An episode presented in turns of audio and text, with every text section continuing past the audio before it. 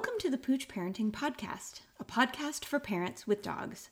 I'm Michelle Stern, a certified professional dog trainer, mom, and former teacher. Living with kids and dogs at the same time can feel like a circus. I know because I lived it too. Join us as we interview a variety of experts and parents to discuss topics that will make parenting with dogs easier, safer, and less chaotic. Also, you can love living with your dog again. I'll always keep it real which might even mean that you hear the messiness of life in the background on occasion, but at least you know you're not alone. Whoa, things have been busy around here, and I wanted to apologize for not releasing another podcast episode sooner. I have been busy creating a membership for dog professionals who want to build more confidence seeing clients who have children. So if you're curious about that, it's called the Pooch Parenting Coach Collective, and I will link to it in the show notes for this page. But today's episode is on a topic that's pretty different than what I normally talk about. I kind of feel like I say that a lot, but I tried a new dog sport with Pippin today. So, for those of you who have followed me for a while and listened to this podcast, you'll know that Pippin is a border terrier. He's about two years and eight months old, and he is the love of my life. And I have never considered myself to be a dog sports person, probably because the type of sports that I imagine to be in that category, you know, when people call themselves a dog sports person or people buy a dog that they call a dog sports prospect dog, those activities tend to involve a lot of athleticism and um, running and jumping and things of that nature. And I'm not really an athletic person. I'm not a slug. I enjoy hiking and I take Pippin on adventures with me quite often out in the woods and along the river and things like that. But I don't really see myself as a competitive athlete. And so it never really occurred to me to do dog sports with my dog. However, recently I have started giving a lot of thought to ways in which Pippin can express some of the um, instincts that are inherent to him as a terrier. Nose work is something I'm really interested in pursuing. I've taken classes on it before. Basically, the gist of it is a dog learns to identify certain scents, and they're rewarded when they find those types of scents. And it's often uh, begins with essential oils such as birch, for example. And this is often how they train dogs who do bomb detection or even cadaver detection or search and rescue is they have to learn how to follow a scent. Pippin is great at using his nose, and we hide food around the house and outside all the time, and he's great at that. So I was ready to take the next step forward and try some scent work classes. But I'm out of town right now, and so the class is on hold until I return. But I am currently in Central Oregon at our vacation rental house in Sunriver. And there is a sport around here called barn hunt. And before you wonder what this has to do with parenting kids and dogs, I should probably just get that part out of the way right now. There are a lot of parallels in choosing which sport you want your family members to be a part of. So the other night I was watching HGTV. I'm a little bit of an addict of that those kinds of shows. And there was a family featured in which there was a couple who had two young children. And the dad was saying that he needed a house with a really big yard because his children were athletes in training and they needed all this space to practice these sports that he had in mind for them. And it really rubbed me the wrong way, actually, because he was kind of pushing his own agenda onto his children. And I don't really know the whole picture. I don't know if his children were actually interested in sports, if they were interested in the kind of sports that the dad wanted them to be doing. So, for example, did they want to play football or soccer because that's what the dad loved? Or were they more interested in things like ballet or dance or tennis because that's what they loved? And so, when I was looking into activities to do with my dog, I thought a lot about how raising children and allowing them to follow their their passions is very similar to kind of trying to find a sport or an activity that you want to do with your dog. Because your dog might not be interested in doing what you want to do. And at the end of the day we have to listen to our dog first. So another example of this is a friend of mine who is getting a new puppy and she said it's going to be her service puppy her service dog. And I love the idea that she has a goal in mind of what she wants this dog to do with her. But, you know, the dog may not have a temperament that's appropriate to be a service dog. But what you do have to do is you have to raise the dog as if it is going to be a service dog so that you can practice public access and practice being out in the world where potentially scary triggers happen to see how the dog handles those types of things. And we can make those as positive as possible. And at the end of the day, this puppy may have a great temperament and turn out to be a fantastic service dog. And I really hope that's the case because that is my friend's goal. But she also is dog savvy enough to understand that the dog may not be an actual service dog at the end of the day because we have to listen to our dogs and make sure that we're offering them opportunities that light their fire and that work for them. So, this all sort of came to a head today when I tried a new sport with Pippin. Like I said, in Central Oregon, um, there are barn hunt clubs, and I don't really have access to those where I live in the Bay Area they have them, but it would require way more driving than it would up here, you know, maybe two hours or so each way, which I wasn't that thrilled about. But I wanted to see what the sport really was. So before I tell you about Pippin's experience today, because it was pretty crazy, I want to tell you what this sport is. And I don't really get it. So, full disclosure here, I am no expert. Today was my very first day, so I really don't know that much. But generally, the way that it works is this is a sport that mimics a dog's natural instinct to find vermin. Now, Pippin is a border terrier and he literally was bred for this job. So, hundreds and hundreds of years of breeding, selective breeding, and genetics goes into creating a dog that can do a job.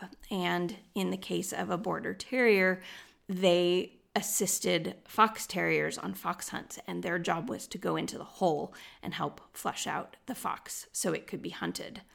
Not something I really support. I don't think fox hunting is necessary. Um, but it is what was a sport that was common over hundreds of years um, in the UK um, when this breed was developed. So, needless to say, we will not be doing any fox hunting, and I again do not endorse fox hunting. However, let's get back to the point. So, the way that this works, even though the word hunting is in the name, no vermin, or in this case, rats, are harmed during this sport. I have a lot of conflict about it, to be honest. I love rats. I had pet rats um, when I was in college and when I taught high school biology. I had pet rats in my classroom and I love them. They're smart. They're almost like pocket puppies, really. They're brilliant and they love enrichment and training and they have personalities. And so I had a lot of concern about the idea of letting my terrier try to find them and quote hunt for them. Now, obviously, there is no intention at all ever of hurting a rat. And in fact, the people who do this sport and who run these kinds of classes love their rats and spoil the heck out of them. The woman that I met with today, her name was Patricia, and she has what she calls a rattery. And in her rattery, she has about 30 rats. And she loves them and spoils them and treats them like she treats her dogs. She loves them very much. So, the way that the sport works is you go into a barn type of enclosure. It's fenced or gated so that you can have your dog off leash.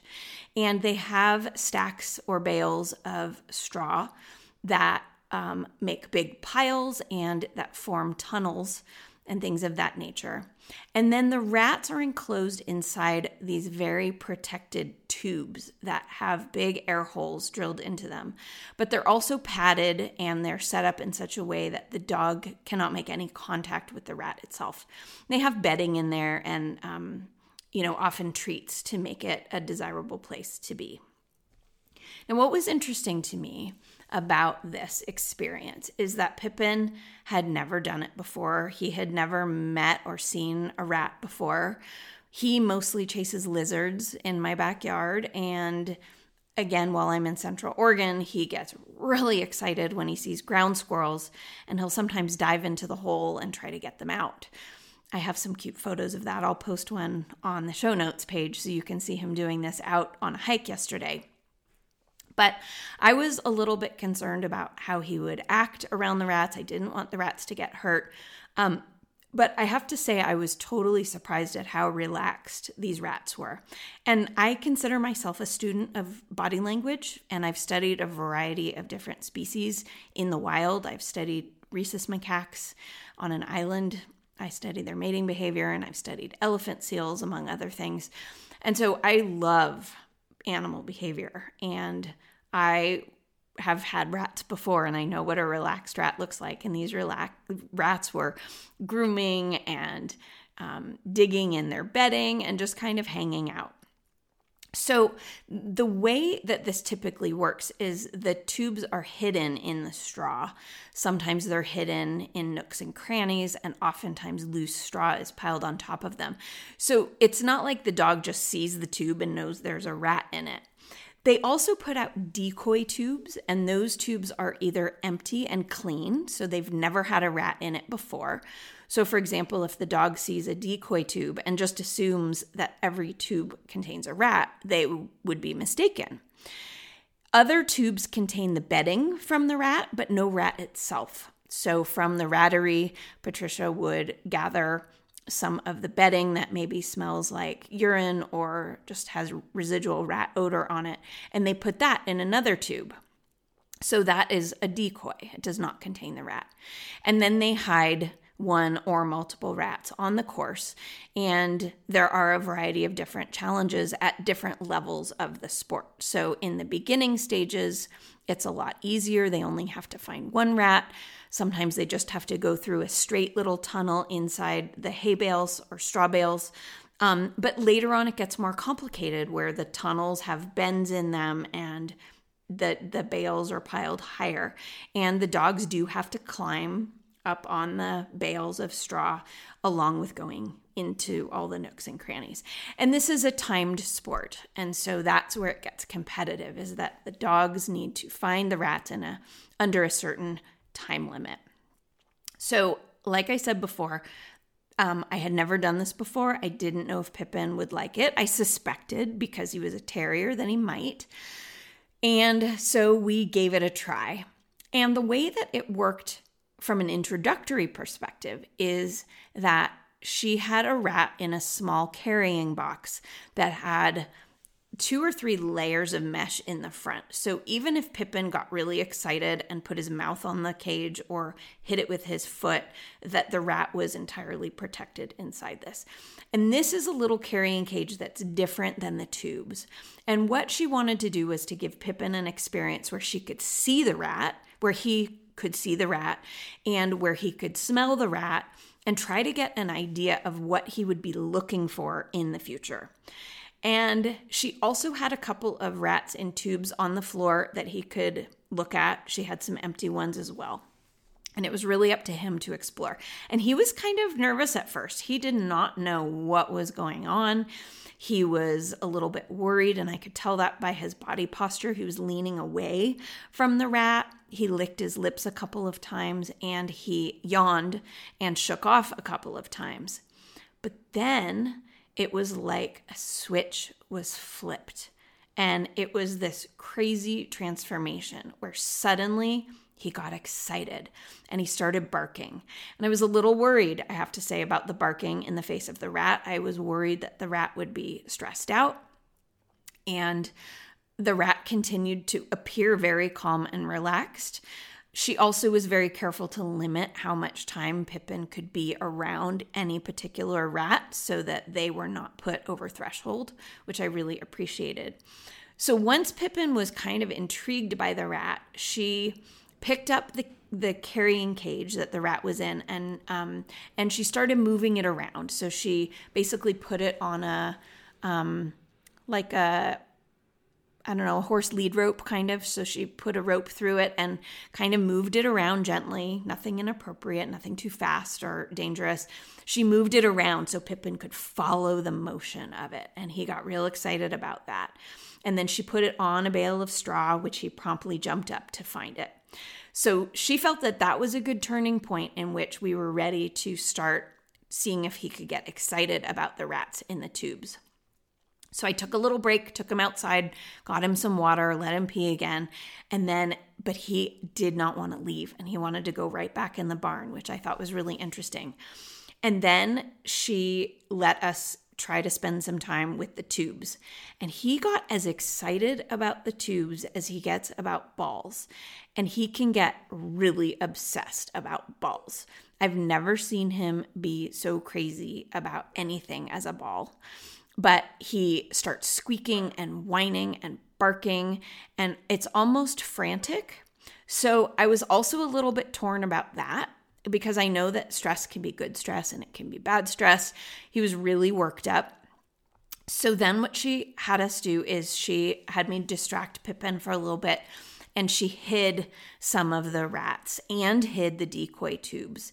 And at this point, he was on fire. He was so excited.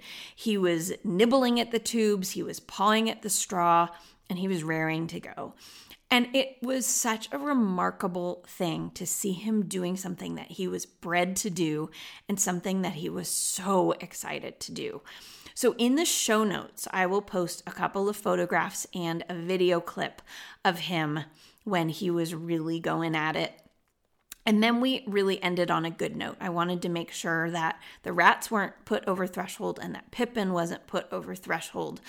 Um, but all of this goes back to how when we raise our children and our dogs that we have to oftentimes let them lead the way and let them tell us what they're excited by and his behavior today was so remarkable. We got to the point where when it was time to leave the barn and go back to the car, he wanted to go back to the barn and his nose was on the ground and he was sniffing everything looking to see if he could find more rats. And I thought that was a remarkable thing. I'm also really interested in learning more about another version of the sport where they hide the rats in other environments that are not just in straw, so that it sort of emulates, um, you know, the job that a vermin hunting dog would do um, in real life, like maybe, you know, driving out the vermin that are in the walls of your house or in your basement or things like that. Um, it was so exciting. But I think back to some of the sports that my own children played and watching how they really were uninterested. You know, they they often said they wanted to try something, maybe because their peers were trying it.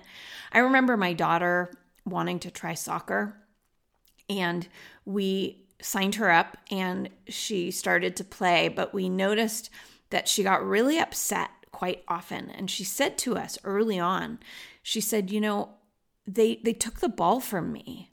And I thought we're supposed to share. And it seemed really rude that they would take the ball from me.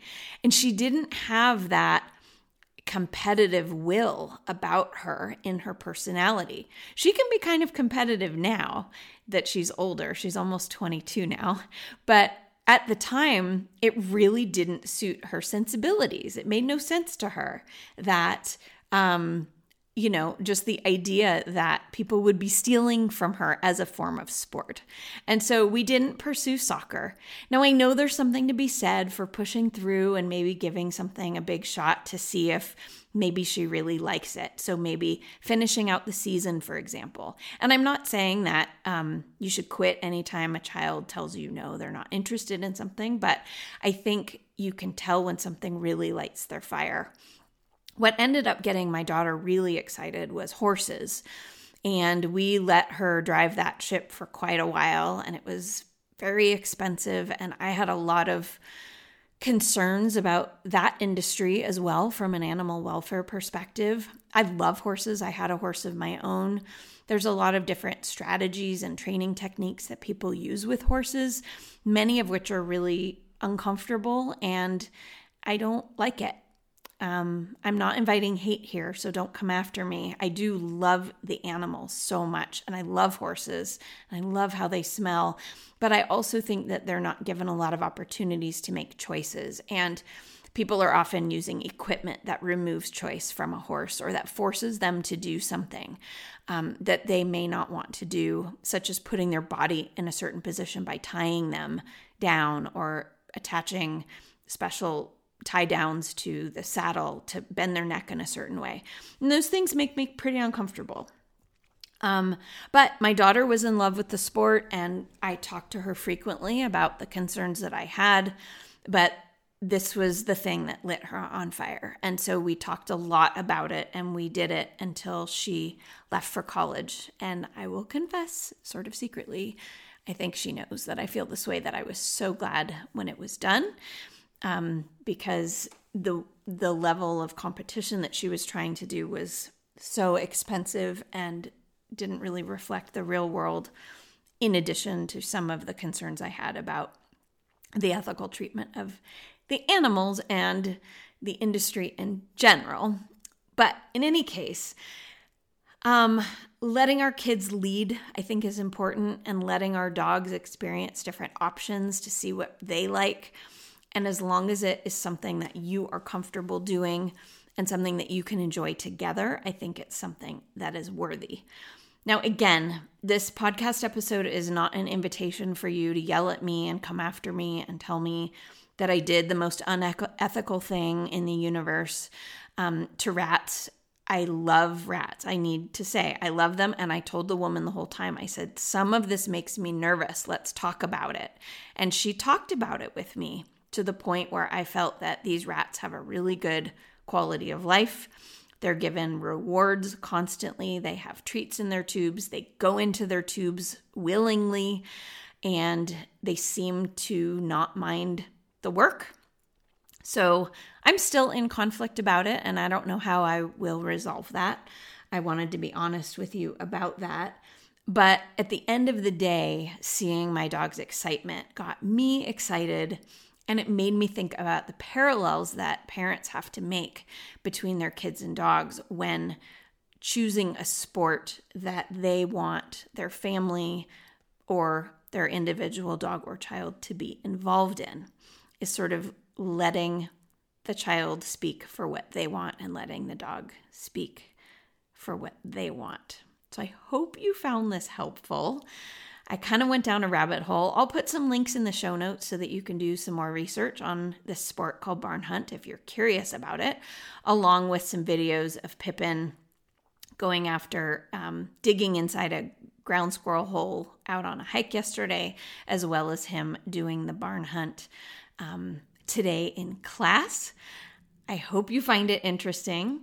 Again, in the show notes, there's going to be a link if you are a dog professional and you're curious about the Pooch Parenting Coach Collective.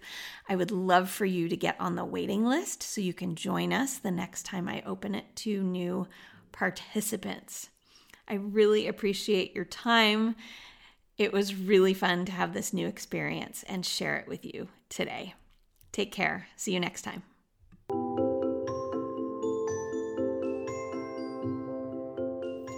If you enjoy the Pooch Parenting Podcast, please subscribe and leave us a review on your favorite podcast app. Also, don't miss www.safekidsanddogs.com if you are a parent with dogs and could use a little extra support. I would be happy to be on your team. Take care.